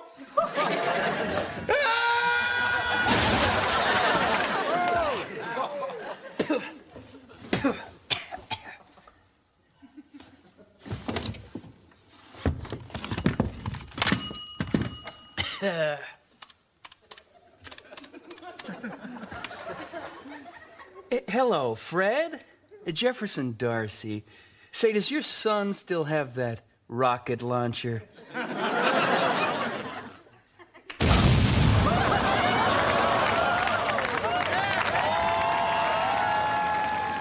This is one of my this this is my favorite scene in the entire episode. Like the house is is being cranked up like someone stuck a jack underneath the house and is just cranking it onto an incline, and Jefferson's bed with him on it slides down, and I watched it, Stephen. That is Ted McGinley doing the, that stunt. He gets thrown into a uh, dresser, and you hear like wood smash. I get it. It's all. Pre- it, this is a TV thing, and I don't normally see that. That's usually something that happens off the side of the screen with a lot of sound effects. But he was he allowed himself to get thrown right into a breakaway dresser. What killed me with this whole scene, what I thought was hilarious, the house is being jacked up. She says, Jefferson, the earth is moving for me. And he says, Hey, it's moving for me too. Damn, I'm good. You're not this good. and then they see Al. He's jacking up the house. that should have been one of our lines at the beginning of the episode. And I'm Tyler, and the earth is moving for me. oh, we missed out on that one. Well, it's all right. It's all right. Then Jefferson is so calm, cool, and collected. You know, he, he does tip his hat to Al. He said, Al, that was a good one. And then he picks up the phone. Hello, Fred. Jefferson D'Arcy. Does your son still have son still have that rocket launcher? cut to the first CGI ever in Married with Children? I think so. I think so. I think it's CGI. Guys, this might be the clip art of the episode is the Bundy's house. The the picture, which is literally just the still shot of the Bundy's uh, house that we see all the time, superimposed with like a rotoscoped image of the house getting exploded. by, by the whole part of the roof getting blown up by a rocket launcher. It's really, it's adorable. I'm just thinking of Thanos getting his head chopped off, and that, and back then, this was what we could do. but um, I gotta ask though, just from a practical point of view, do you think in real life they were jacking up the, a platform that the bedroom set was on? I, I think they did because everything did fall down in that direction. That's what I was thinking. Because the way Marcy stumbles to the window, I'm like, first I'm like, okay, that's pretty good acting on Amanda Bearse's part to show they're actually on incline. And you're right, and then that bed slides, and I'm like, oh, they must have jacked the entire set up. Oh my god. You have no idea how much money I would pay to have a button that I could click to have it zoom out and see what they're doing to make that that scene work. It's very creative. Somebody with the director is like, director, we gotta speed this up because we didn't really write a good ending to this. They're like, oh crap, you're right. We don't have an ending. What happens after the house blows up? It just says Bundy's sitting there sulking. The episode ends in a very weird way. Well, I, but I want to point out Jefferson is the first one to kind of reach out. He says, Al, we're doing a lot of thinking. I've decided to apologize.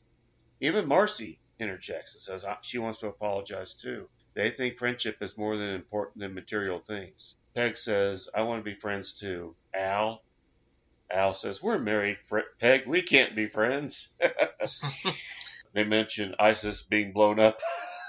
There's rubber parts everywhere. I mean, this is good writing. This is great writing here.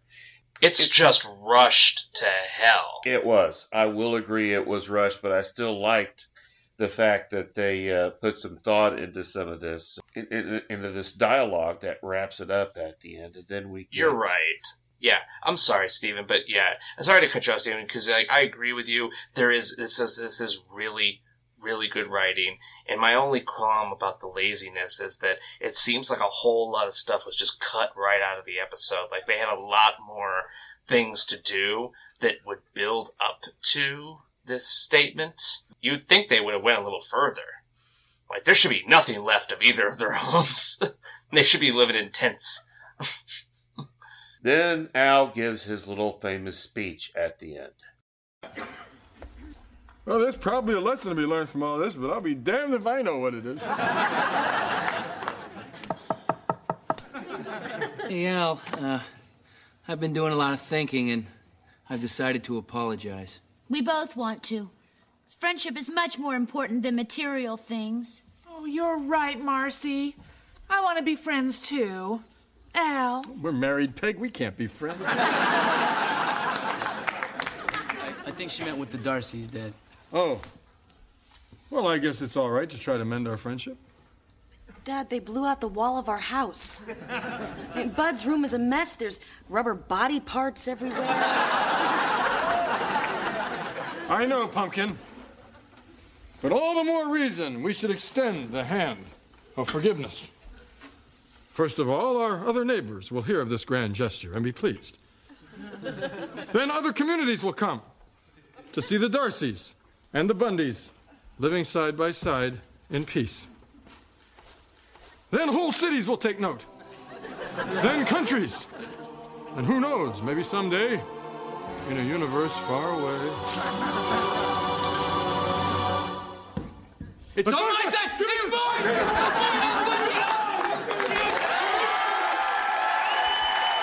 So the episode kind of ends where it began, with two idiots fighting over an apple. And does this actually imply that they've been fighting so long that that tree was able to grow more apples? Well, they were probably budding at the time, and it probably just grew during the little wars they were having. Somehow it survived, I guess. But uh, Fruit doesn't grow quickly, so I'm just saying No, they've been at this for a while. yeah, Yeah, so that's pretty much it for How Green Was My Apple. It's time for No Ma'am to take a little break in the Jiggly Room. I'm the DJ, and I'm gonna play a little bit of music that was on this week's episode of Married with Children.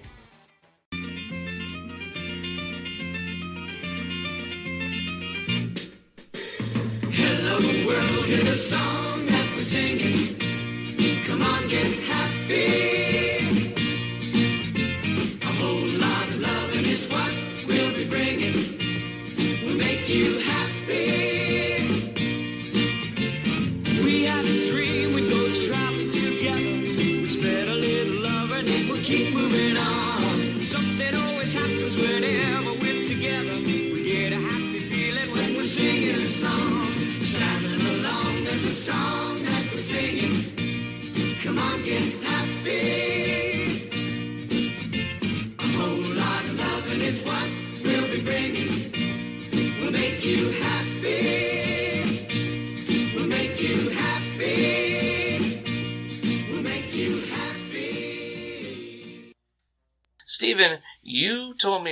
Off mic that you had an interesting theory about this episode, and you wouldn't tell me about it, and I'm all abuzz with, that with excitement. So please regale us with your theory. Okay, I'd like to remind everybody, I've said this before, I was a Methodist minister and chaplain before I got into education. And when I was watching this episode, you know, for this podcast the first time, I suddenly saw it in a brand new light. Because what started this whole conflict? An apple. This is the fruit that's thought to be eaten by Eve in the Garden of Eden that put sin into the world. Now, the Genesis story, I, I'm not going to say the Genesis story is not literal. It's a myth, okay? It's not a historical event. It explains the states of humanity trapped in sin and selfishness. And the fruit is never specified as an apple. That idea didn't come around until about the Renaissance time when literature and art was being done on the biblical stories. But you see, in the creation story, after Eve eats the fruit, she gets Adam to do the same, and God confronts them. Both try to level blame elsewhere. Eve blames the serpent, while Adam blames Eve and even God. He said, It was the woman you gave me. And then the two are banned from Eden, there is more punishment for this mistake. Much of it is rooted in enmity or conflict between nature and humanity, men and women, and our neighbors. Our egos, our pride prevents us from admitting any kind of guilt and taking any responsibility. And that allows us to continue in this selfishness and sin. And if there is anything that Married with Children has been consistent about from its beginning until its end, is the human condition of sinful selfishness, fear, and greed which is how most human beings operate. Now, of course, it's done in hyperbole in Married with Children, but we can see this in many ways. Al hates Peg. Peg thinks only of herself. Al hates Marcy. Marcy hating Al, and Steve hating everyone. This is revealed perfectly in this with this allegorical apple. How green was my apple? That was its title. I thought another episode, Route 666, Part 2, they kind of showed it too when everybody got gold fever and they were trying to think about offing each other. This sin affects all aspects of their relationships when their self interest interferes with success. Think about, we talked about Al and Peg stealing Bud, Bud's grant money for him to go to college. Bud took pictures of Kelly when um, she was with the city councilman, and that ruins his political career. And it also ruined Al's meter maid shoe account. And there are countless others. I'm sure we can all think of it. Peg steals every cent Yeah. Al ever gets his hands on, Yeah. constantly keeping the war going. And then on top of that, their own greed overshadows common sense. Uh, as psychic Avengers, Jefferson wanted to get out of that early. He thinks they were staying in it too long. And Al got too greedy and they're turned into chimps. And I think this whole episode is evident when Al, with Al's line, I'm sure there's a lesson to learn from this, but damned if I know what it is. Yeah, they went into hostilities, but not for the greater good of love. You know, Al's speech reveals they just went in their own misery and saved their own egos. And he naively assumes that this example will be the inspiration for the world peace between cities, states, and nations. Now, what ends this lofty aspiration? Another apple. And Al and Jefferson are at it again. And I don't know if you noticed this or not, but this final still shot was continuous for the uh, end credits. I It's the did, same still that. shot of Al and Jefferson fighting. Yeah, I sometimes wonder why the writers chose an apple for this story. Hmm. Well, I personally think they chose an apple because when it comes to titles, they're lazy as hell, and I think they come up with the titles first and work the write the episodes around them. But uh, no, they're probably smarter than that. And Steven, we have a new rule now. In the future, when you have awesome ideas like that, you share it with me before we record. Uh, listeners, I'm hearing this for the first time as well, and if someone's mind out there is blown, mine's smoking right now because you got me thinking about things, Steven. You're right. The uh, whole uh, like I'm not a I was I've never been a uh, minister, but I have studied a lot of religious history and uh, re- mythology and um, scriptures and stories of different cultures, and the apple, the forbidden fruit story, is a timeless one. And you're right; it is a sense of man's, a human's relationship to nature, and when uh, that relationship is saturated, it causes negativity and the, you know, the, the continued destruction, a continued path to destruction that can go on for generations and generations. Yes. And you're right. They at the beginning, this whole battle over property, over who owns what part of the land, where this arrogance comes from that we have any kind of entitlement to say this plot of land, this many feet belongs to me and not you, and anything that comes out of it is mine. When no, that those that that's a tree. That's not you didn't make that tree. That tree's just there. Yeah. And the fruit that comes off of it, I guess, belongs to me. And there are law books right now stating, yeah, well, that you bought the tree. The tree was apparently dead from the guy, and the guy said he wants the apples now because you helped nursed that tree, or it came back to life, or whatever, and now it bears fruit. Well, that even though that tree was technically his family's, you bought it, that property, and now that fruit, any fruit it bears, is yours. And that kind of statements can cause, you know, fighting in courts, or in more comedic kind of looks at Married with Children, worrying families. And you're right. It- the writers were kicking around a lot of heavy, dense themes. And I'm not trying to impose my religion on any podcasters. I just noticed that and it just struck me as, hmm, I wonder if they're actually thinking of anything like this. Because, yeah, I mean, maybe on a subconscious level. I mean, I don't know. I'm not one of the writers, but, uh, you know, and that's something that not just Christianity and Judaism and even uh, and some of the other world religions, Islam and uh, Hinduism, and even philosophies, you know, like the philosophy of Friedrich Nietzsche, looking at looking at the own abyss in ourselves. Be careful you don't become a monster when fighting. Well, I can be pretty certain the uh, the uh, writers were not thinking. Now, do you think the audience is going to understand the connection between Nietzsche and the idea of the super Ubermensch and the uh, and the battle between nature and evil? Nah, but I'm sure they know Yeah. about the Adam and Eve story. Because you got to remember, uh, supposedly, you know, they, they did mention we're going to celebrate Adam and Eve style, you know, Jefferson and D'Arcy. Oh yeah, they call it out in the episode. That's what I was going to say. Uh, what you said should not bother anybody listening, even if it like you feels like you're you know throwing out Christian beliefs, which it's not. This is a old, ancient type of story that goes way further than that, and it pops up in so much of our literature and film. Uh, it is the basis between the you know conflictions between the sexes, the relationship between men and women, and men and men, and women and women, and humanity and nature. Brother and uh, sister. Like the the writers knew what they were talking. Brother and brother, yeah, Cain and Abel that came after that. The first two that killed each other, where Al and Jefferson might actually look like you could see them playing in a Cain and Abel role. Where I remember reading the Cain and Abel story as a little kid and thinking, that seems so pitiful. You liked his drawing more than my drawing, so I'm gonna kill you. Well, I never wanted to kill my brother, but I did hate him when he was praised because he got, was better at sports than I was.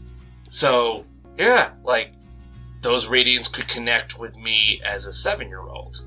So, and they can have philosophers talking about it for a thousand years. So, that's fascinating stuff. But, so yeah, yeah, the Stephen, really, really good reading. That's a great way to end this Looney Tunesiest kind of show.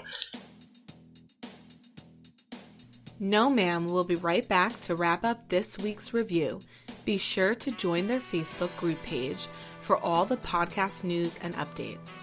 Be sure to subscribe to them on the Apple Podcast app and please leave a review telling them what you think of the show. To subscribe to their YouTube channel, just go to channels and search up Married with Children podcast. Join their Patreon and support your favorite podcast with a small monthly donation. You can email them at marriedwchildrenpodcast at gmail.com. Thanks for checking out this review. Okay, how many partridges in a pear? How many partridges are I'll you going to home go with, home uh, with today? Four partridges, and that would include Lori. Okay. um, like I said, once I saw it in a new light, I kind of liked it more. I thought, you know, originally I was probably going to give it a three to a three and a half. I liked the Looney Tunes. I thought the writing was good. I would agree that the ending was rushed a bit, but overall, I really enjoyed it. It's a good laugh out loud episode. Well, Vel, you know what? My review is going to echo yours, but I'm sticking with Coleman's, and I'm going to go home with four little Gary Coleman. What you talking about, Tyler? And originally I said the same thing. I was. no, not. You know what? That's going to be a hundred dollar fine, and that's because I like you. Keep it up, and it'll be more. But no, I I agree with you. Um, originally, I was thinking about three whatevers at the beginning of the podcast. We were talking about that. I was like, I was thinking three too. But after talking about it with you and going through these, you know, mismatched uh, adventures, it did seem disjointed when I was just watching it. But after thinking about all the connections that were made, the continuity with Farmer Iggy's Almanac, the uh, just the Jeffersons, I mean the the I did it again. The, just the show of the D'Arcys versus the Bundys, or specifically Al versus Jefferson, because we like to think Marcy and Jefferson battle Al and Peggy. And true, the wives support their husbands. Peggy's all about, and Marcy calls her out in it. We forgot to bring that up. Like, I expected this from a Neanderthal husband, but you, you're a fellow woman. She's like, yeah, well, I like TV. And, you know, basically, you're backing your idiot husband. I gotta back my idiot husband. Which, again, Stephen, we could have gone deeper into that kind of history of patriarchal animosity between heads of states or things where we all kind of agree now as historians. Oh yeah, And there were some good women leaders like Catherine the Great, but uh, yeah, Eleanor Roosevelt, uh huh, Susan B. Anthony. Uh, J- Jane Jane Addams. Wait, is it Jane, was Jane Addams the first first lady? Well, no, Martha. Washington was the first first lady. Oh well, you know what I'm talking about. John Adams' wife was the first one to actually give that title a title. You know, her position a title. Uh, yes, I am not just the wife of the president. I am the first lady, and I have a responsibility to this country to support, not just support my husband, but call him out when he's wrong. And she did. Like, she backed his things, but also pushed her own agenda. And there's a lot of Peggy and Marcy, you know, they, they're there. They're there to, mm-hmm. they're do, they're playing their roles. The kids are doing absolutely nothing, which is perfect. Yeah, I thought that was a little weakness too, is that they were kind of background and really didn't have too much to do. But overall, though, I I stick by my four.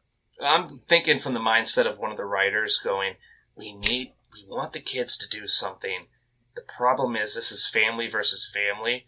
We've got Peggy matching with Marcy, Al matching with Jefferson. The, the D'Arcys don't have kids though, so we can't. We don't really have anyone for them to bounce off of. So, I, but I did like what they were doing with the TV and stuff. I think that those TV jokes were literally there to give them agency and to have some kind of placency in the show. And they become, oh, it's even deeper. Just like Al owns the tree, he's using his children as appliances and like entertainment systems. This is all about ownership of things that really technically Yeah. you don't own. You're right. Yeah, you own your house, but don't really own your land, even though the law says you technically do. Uh, when I was a senior in high school, we read a, a short story in one of our literature books. It always stuck with me. How much it was called "How Much Land Does a Man Need?" And this guy was very wealthy, and he just kept bragging about how much land he owned. And there was a poor man who lived not too far, and he didn't own any land. In the end, you find out how much land each man needs. About six feet by Six feet, four by two feet, or something like that. Yeah, they're like probably laying right next to each other in a cemetery, each with the same amount. And you know what? I'll throw out something that was inspirational to me, way more juvenile, but the movie Pocahontas, which we're not even going to go down how how much that whitewashes uh, Yeah. a lot of Native American stuff. But there's a great line in uh, one of the songs where it's uh, where she's singing about the colors of the wind and everything, but it's like you wish to own the earth until you realize, and she picks up a bunch of it that all you own is earth. It just dumps it in his hand, and he just and it filters through his fingers, and it's Yeah. like there's nothing in his hand. Like, yeah, yeah, okay, you own it, but it's what do you own at the end of the day? This gravel, this this dirt. It's just dirt. That's what you own. And it's a powerful message. No, you don't own it. It owns you. You're allowed to be on it for a small bit of time. Enjoy it. And I don't know. That's that's a powerful image. And you know, maybe we're probably putting more ideas than the writers expected, but yeah. they have smart writers. You know, the, these writers went to college, and I think they you there's an art to writing this kind of kind of humor in television, and I think we're we're given credence where it's needed. All right, I said I was going, and I'm going. But let me tell you something. I'm not going to just disappear. You'll see me again. Wherever a fat woman shoves a smelly foot in front of some poor guy's face, I'll be there. And now, the last word on this episode. Calling in from his two thirds acre retirement property on Lake Chickamaucomico that the government hasn't yet padlocked. Ladies and gentlemen, I give you the creator and executive producer of the Married with Children podcast, Mr. Alex Edwards.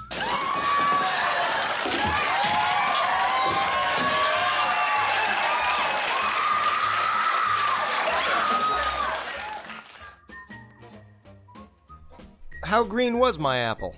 Well, it wasn't, and that was the problem. Wow, man, Jefferson directly challenging Al after they bonded.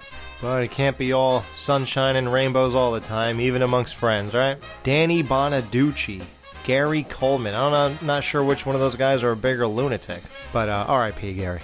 Bundiana. Wow. Annabelle would like that name. Al takes over the barbecue. Bud fondles Jefferson's balls. I mean, are we going to really gloss over that? We have a whole show dedicated to how or why he reached there for these things? Marcy gets electrocuted by a phone line?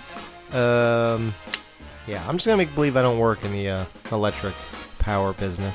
What you talking about, Bundy? this whole episode where we're cutting holes in fences, blowing up driveways, putting up a toll gate. This is exactly the type of humor I was talking about a year or so ago that we were going to get to. The whole cartoon mode of Married with Children that we, I guess, you know, we've witnessed it a little bit, but I remember the biggest episode was Wabbit season.